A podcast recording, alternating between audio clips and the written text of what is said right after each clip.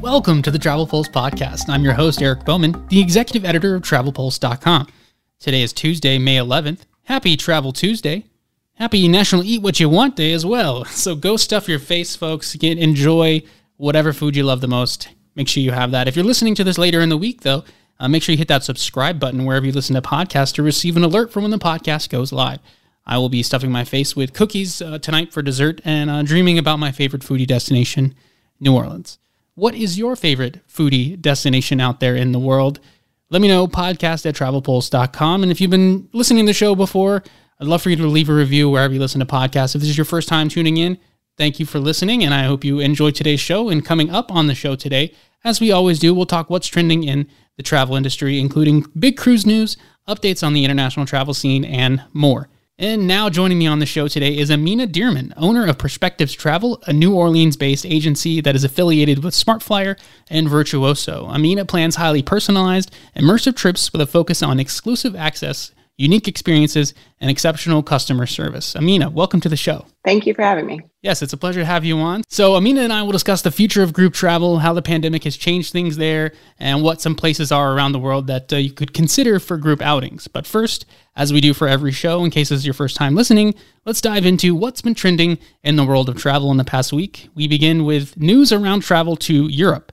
The United Kingdom set up a traffic light system for the resumption of foreign travel it will take place on May 17th. They're easing lockdown restrictions over there in the UK, and they put this traffic system light up, and there's green, red, and amber. Um, you don't want to be in amber or red. You want to be in green, but there's only 12 of those countries out there. U.S. travel was in the amber, and they're not all that happy about it. Um, countries in amber will need to obey tougher restrictions, which include pre departure testing, a 10 day quarantine, and two to three PCR tests following their entry into the UK.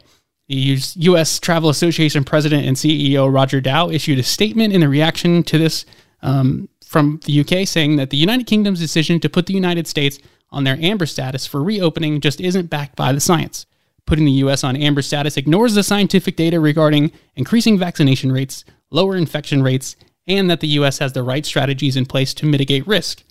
Perhaps in response to all of this, late Monday evening, uh, the U.S. Dis- Department of State changed the travel advisory to the UK, easing restrictions down to a level three, maybe trying to appeal to UK over there. Uh, elsewhere in Europe, you've got US airlines increasing flights to European countries, welcoming vaccinated Americans. Croatia, Iceland, Greece are among the top destinations, seeing an increase here. And we're a month away from France and Spain already, uh, planning to reopen in June. And I have a feeling in the coming weeks here, we'll learn more about other countries in Europe reopening up to vaccinated travelers. So all of that to say, Amina, what are your thoughts on the current travel situation in the UK and Europe? What are you hearing from uh, your clients out there and their interest in international travel right now? So I think we were all hoping that we were going to be on that green light list. And so the news of the amber is a little disappointing. And just looking back at the last year and the shutdown that we've had and how big of an impact that is for the travel industry, but also for tourism in both countries, it's something that I think will be realized and hopefully remedied very soon. For clients, they're constantly asking where can they go if they're vaccinated. So I think seeing the flights and the increase in flights is very positive.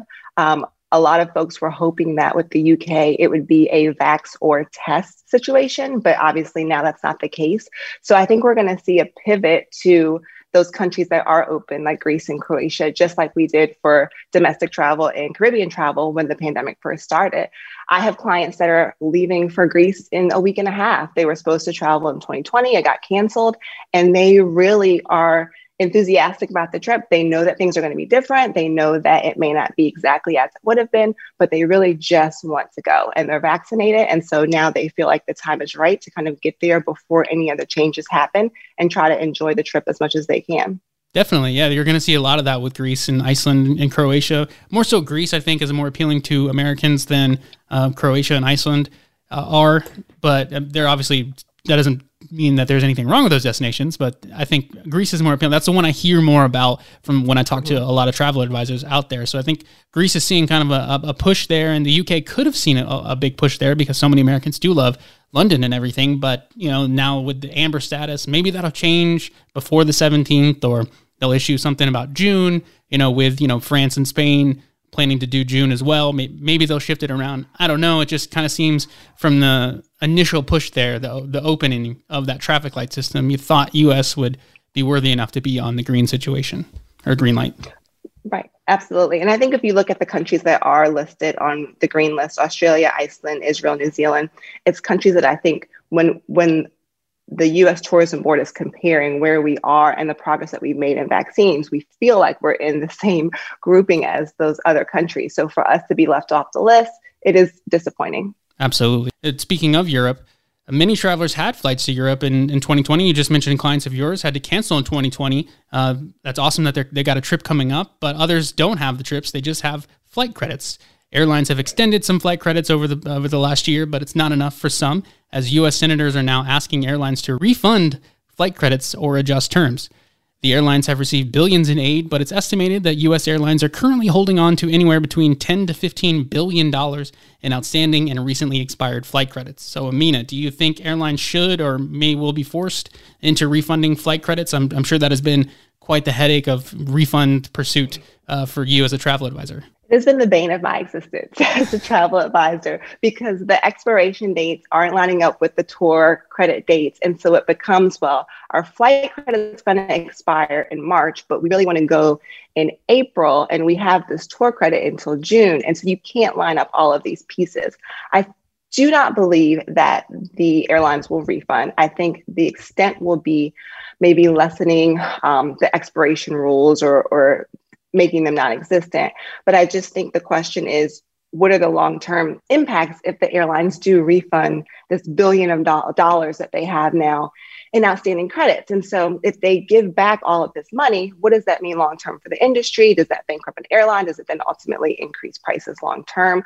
I just don't think that they are in the position really to give the money back. We're seeing already that those basic economy fares are starting to have the restrictions. They're already starting to dial back some of the things that we thought were going to be possibly permanent.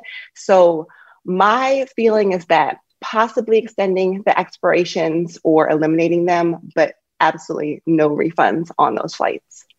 I agree. Yeah, I don't think that they'll be refunding. They they love money, um, as do a lot of people out there. But um, yeah, I, I, do hope that there's some sort of additional extension or you know make it no expiration date on that so that people can get out there and use them. But a refund possibility seems like it's long gone um, as far as we are into 2021 now, and as many headaches that there came with refunds throughout the last year and throughout the pandemic. So it, it's a tough situation, but um, people just gotta you know hope for the best, should I say, in terms of uh, being able to use those credits and that they don't expire. Absolutely. I have clients that were supposed to fly on an airline where the customer service line isn't even open right now. So they're applying for vouchers online, but they can't get anyone on the phone. I can't get anyone on the phone. So when you have situations like that where you have the credit and they want to use the credit, they want to fly in November, but they can't even go through the process of getting the credit. It just seems unfair. It doesn't seem like a very professional way to go about getting people either the credit or refund for them to be able to take those trips in the future. Oh, I agree. Speaking of unfair, we segue into cruise news recently, and you could argue that the cruise industry has been unfairly treated. So I'll get your thoughts on that in a second, Amina. But the big news surrounding the cruise industry right now is last week, the CDC issued guidance for cruise lines to operate test voyages. It's something test voyages was the you know the the term that we got really excited about once they made this conditional sail order way back in you know November of 2020, and we were wondering, oh, maybe they'll happen in February, maybe they'll happen in March, and here we are in May, and they still haven't happened. But now we've got guidance for them, or one step closer to the return of cruising. Uh, in a statement to the press, the CD said that the CDC is committed to working with the cruise industry and seaport partners to resume cruising following the phased approach outlined in the conditional sailing order. This goal aligns with the prospective resumption of passenger operations in the United States by midsummer, expressed by many major cruise ship operations and travelers. However, the CDC also reiterated in its April 29th statement that the cruise ships can bypass these simulated voyages and move directly into the sailing uh, with passengers if 98% of its crew and 95% of its passengers are fully vaccinated. So that's where the cruise industry is at right now. It seems like the some voyage test voyages could happen, maybe they won't. I mean, you know, are, are you big into cruising at all? Would you go on a test voyage if they do happen? And what's just been your overall thoughts on the cruise industry and their treatment the last year? I enjoy cruising. I was actually on a cruise in December of 2019. So that was the last time I cruised right before the pandemic kicked off. It was one of the last big vacations that I took. I'm actually cruising again in July, but out of St. Martin on a Windstar cruise. Um, and I waited to book that cruise until they came out with the announcement that they were going to require all of the passengers to be vaccinated. So I, I kind of am going on a test voyage. Um, so to speak, yeah. Not one. yeah. Not, not what we thought they would be way back, you know, several months ago. right, right. So I'm leaving July 3rd um, for that cruise. And I, you know, I, I think looking back at kind of the beginning of how this all started and the cruise ships kind of being patient zero for pandemic COVID travel. And, you know, now there are documentaries about people who were stuck on those cruise ships for a long period of time. And I think they really have gotten a bad rap and that they are doing things to improve. And you look at what's happening in other places, the cruises that are already happening in other parts of the world, they're able to do it successfully. And I've said for a long time, I believe that when this is all over, in quotation marks, and we're ready to travel, uh, cruises will be one of the safest, most stringent protocoled ways to travel because they do have that history of people feeling like I'm going to go on this cruise and something's going to happen. And so I think they really just need a big PR campaign. I think they need people like us who are going to get out there early on and show and prove what the experience is like. And I think that will help people feel more comfortable. A lot of people love to cruise and they're just waiting to get back out there. So I'm hopeful that the CDC will make things a little bit easier and that the cruise lines are really focused on those health and safety protocols to make sure that we don't have situations like we did during the early 2020s. Definitely. Yeah. The, the cruise industry has a chance to kind of push forward in a new, you know, mindset into the travelers out there, especially people that have never cruised before. I, I do think that it will mm-hmm. be a mm-hmm. very safe way to travel moving forward. They've got that stigma that's been placed on them, and they've got a chance to rewrite that and say, hey, you know, we are a super safe way to travel. You know, forget what you knew in the past. You know, this is post pandemic travel. We're completely different, and they've got the opportunity to do that.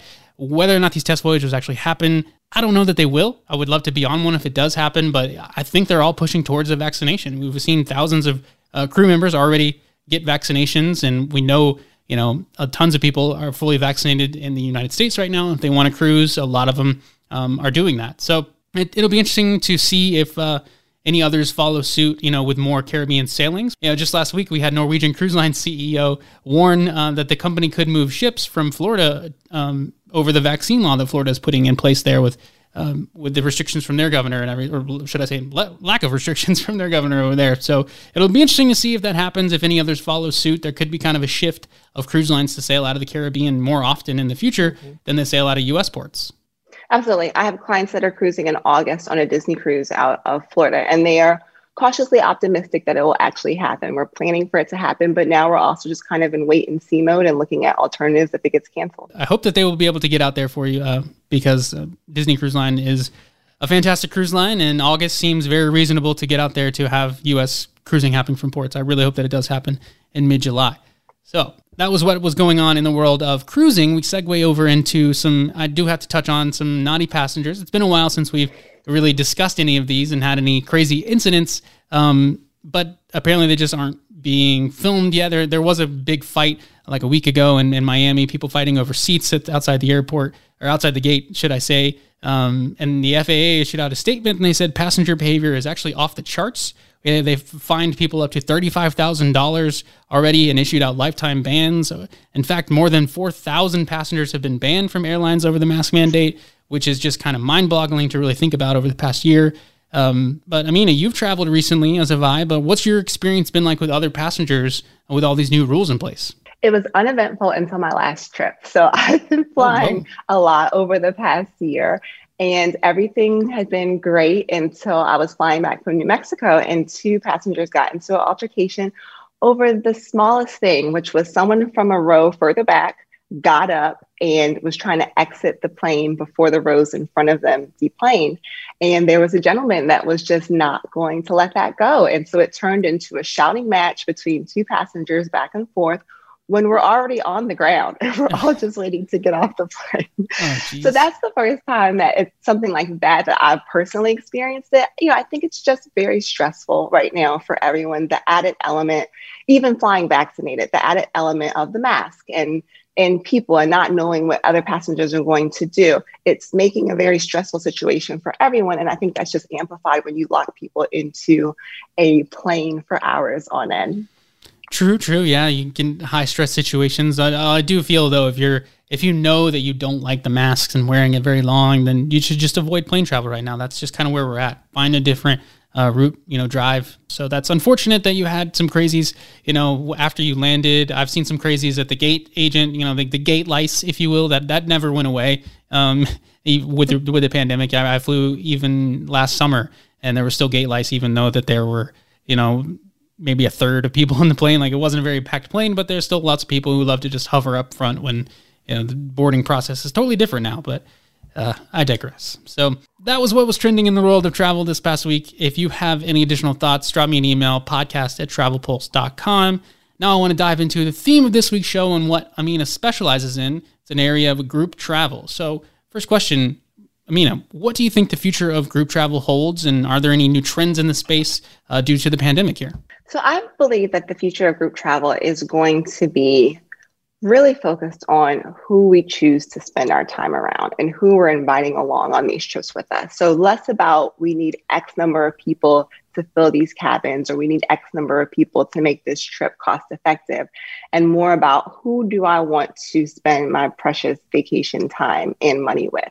And I see that in questions and conversations that I have with clients where they're kind of deciding on their guest list based on political affiliations and not wanting to have anyone there that's going to upset the group and making sure that everyone's kind of like minded. And so I think that as we look at group trips in the future, it will be a lot of people who really have an affinity for doing the same types of things, appreciating culture in the same types of way, and, and really just taking the time to spend and reconnect with each other. I think in looking at trends that I've seen, definitely an ask for more unique venues, um, interactive offerings. So things that involved a lot less time around a screen and a lot more time outdoors and doing activities together.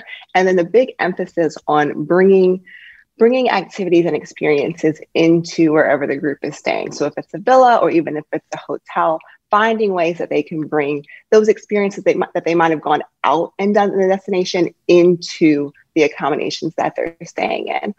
I've also seen interesting groups. So I had clients who were best friends, this group of four women, they all got pregnant during COVID. And so they wanted to take a group baby moon. Instead of going their separate ways, they decided to bring their partners along and make it just a fun celebration. Another client whose son, uh, his college graduation was virtual. And so instead of the family spending the money to go to the graduation and on hotels and all of that, they decided to do a really big multi gen graduation trip.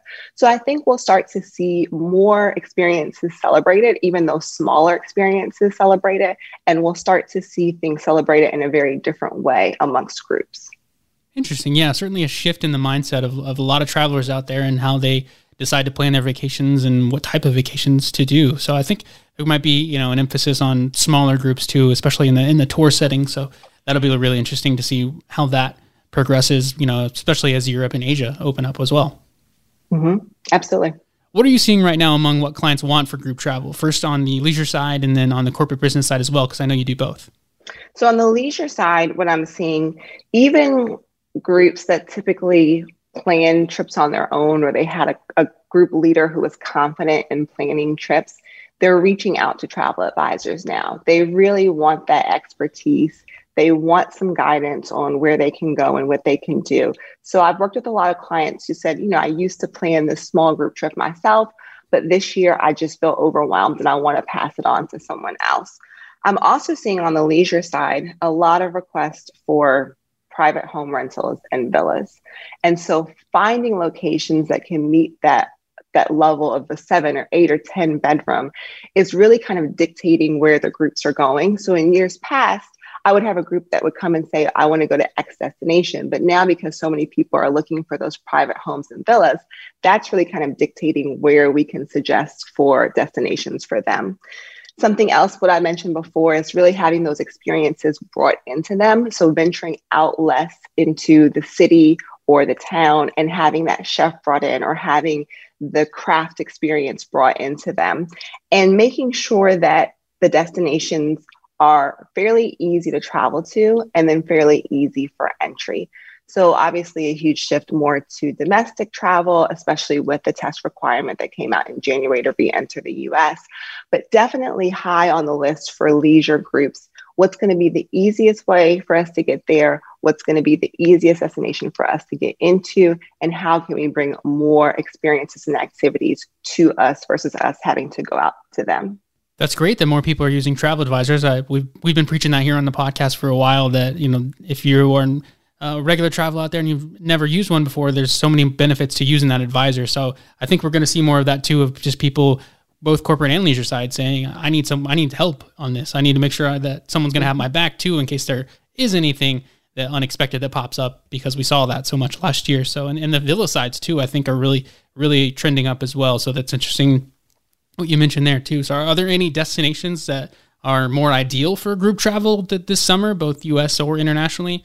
Any any particular ones trending up or trending down? Mm-hmm. So I've been working uh, and, and kind of going back to your earlier question about corporate clients, but something that's been coming up a lot is looking for really unique destinations. So less about again the city or the town and more about we want a lodge or we're looking for a hunting camp or we're looking for a ranch or a farm. So when I think about ideal destinations, it really goes back to what's kind of the goal and the purpose of this trip? Is it to reconnect with your friends? Is it to get out of the city and be in nature? And so once I have that information, I'm able to kind of pinpoint a little bit better. But what I'm seeing in terms of US destinations, Arizona has been just gangbusters this year um, for groups. And I believe it's because there's a little bit of everything there. You have the proximity to lots of different areas. You have golf, you have spa, you have out tennis, anything outdoor, indoor you want to do. It's very easy to do. It's also pretty easy to get there. It's a short drive time from Phoenix to say Scottsdale or even Phoenix to Sedona. Another area, Napa Valley has been very, very popular for groups. And again, I think it's that great combination of having outdoor activities, having space, but also having very high touch experiences, being able to go to great restaurants and have outdoor dining. Um, and that's a destination where the weather is going to play a big part in it. And so people are looking for those places that they can go where it's not going to be too hot to sit outside or too cold to sit outside. And I think Napa really checks a lot of boxes for groups. And I'm a little biased because I'm based in New Orleans, but I will say that New Orleans is also a very popular destination. And what I love about New Orleans and what I promote about it is that if you missed that trip to Spain, to Italy, um, to France, to Africa, to the Caribbean, you can get that feeling in New Orleans in a lot of different ways. So I believe that for a lot of groups that were supposed to take that great incentive trip or that great girls trip overseas, they can come here and get a taste of that culture right in the United States. For international destinations, I'm seeing what I'm sure a lot of other advisors are seeing a high demand still for Mexico, a high demand for the Caribbean, specifically Turks and Caicos. Um, and some of the Hawaiian islands are still very popular.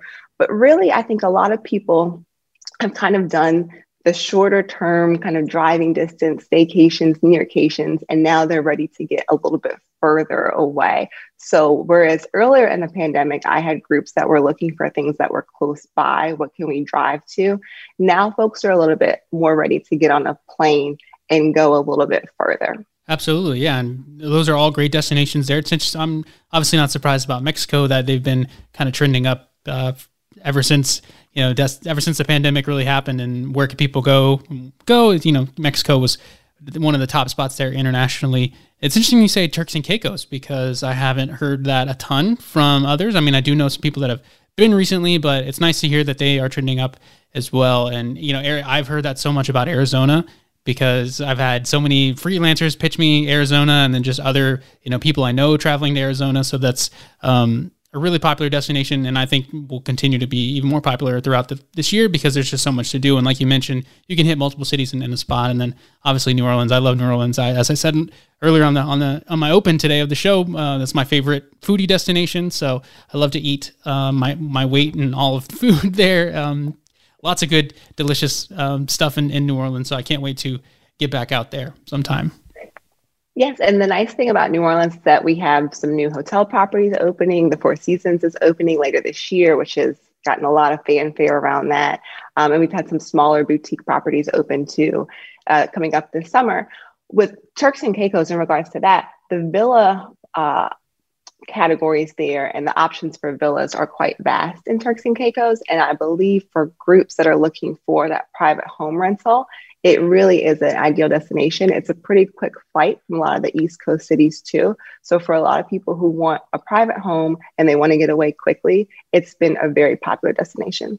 Yeah, so the villas are big, especially among the group travelers. You know having that privacy of your own little home there mm-hmm. is, is is nice. So um, today is National Eat What You Want Day. So speaking, you know, New Orleans is going to be on my mind the rest of the day now, and I'm gonna have to. I'll be dreaming about Cafe du Monde and its beignets. So I'm, to send you a beignet mix. oh, oh, that would be lovely. Yes, I'm. I'm gonna have to. I'm, I'm gonna go look at pictures of my my beignets um, experience after we do this podcast. Now I can't stop thinking about beignets now. So.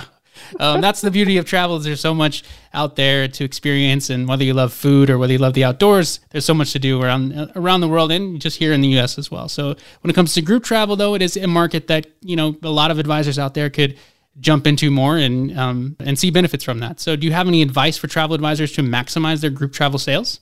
Absolutely. I think once you have that group that you're working with, it's really imperative to find a good DMC or an on site to partner with, especially if it's a destination that you're not as familiar with. There's just so many components in managing group travel between the accommodations, flights, experiences. You really want to make sure that you're honed in on the pulse of that destination and knowing what's going on, especially given the restrictions and the protocols around COVID. So for the US, I think it's a little bit easier for for travel advisors to plan FITs, but when you're looking at international destinations, really finding someone who is based there that can be your eyes and ears on the ground, and especially when your group's physically there, for them to kind of be the point person. That's something that saved me a lot of times.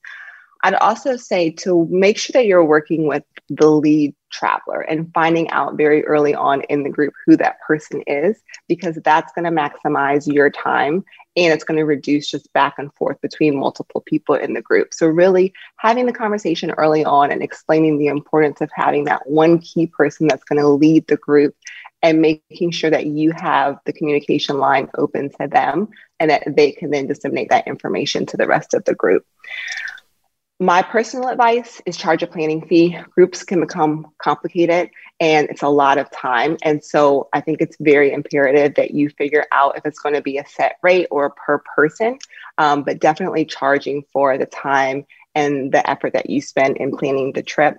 And then I would just say, make sure that you are looking for opportunities throughout your personal endeavors. So, whether it's groups that you're already involved in, social clubs, even just promoting and talking about what you do in terms of group travel on social media. On my Instagram, I talk a lot about kind of the pitfalls of group travel and the things that always tend to fall to that one person who's in charge of everything, and how by working with the travel advisor, everyone gets to enjoy the trip and everyone gets to be in the moment, and no one's figuring out the next thing that the group has to do.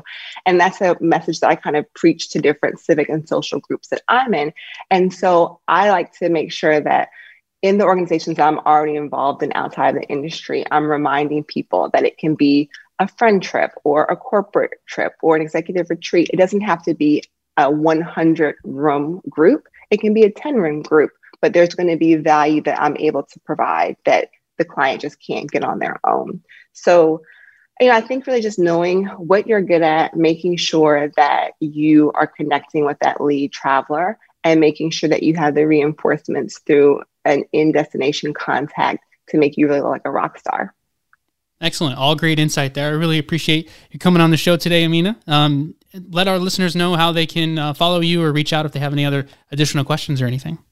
Yes, I am on Instagram and Facebook at Perspectives Travel, and my website is perspectivestravel.com. There's a contact form on there. So if anyone has questions or wants to follow up, please reach out. Awesome. Thank you so much, Amina. Thank you so much. Thanks again to Amina for jumping on the show today and talking trending topics and all things group travel. Had a blast there. If you have any feedback or you have any thoughts about what was discussed today, I'd love to hear from you. Podcast at travelpulse.com. You know the email. Drop me a line and have a great week, folks. Thanks for listening.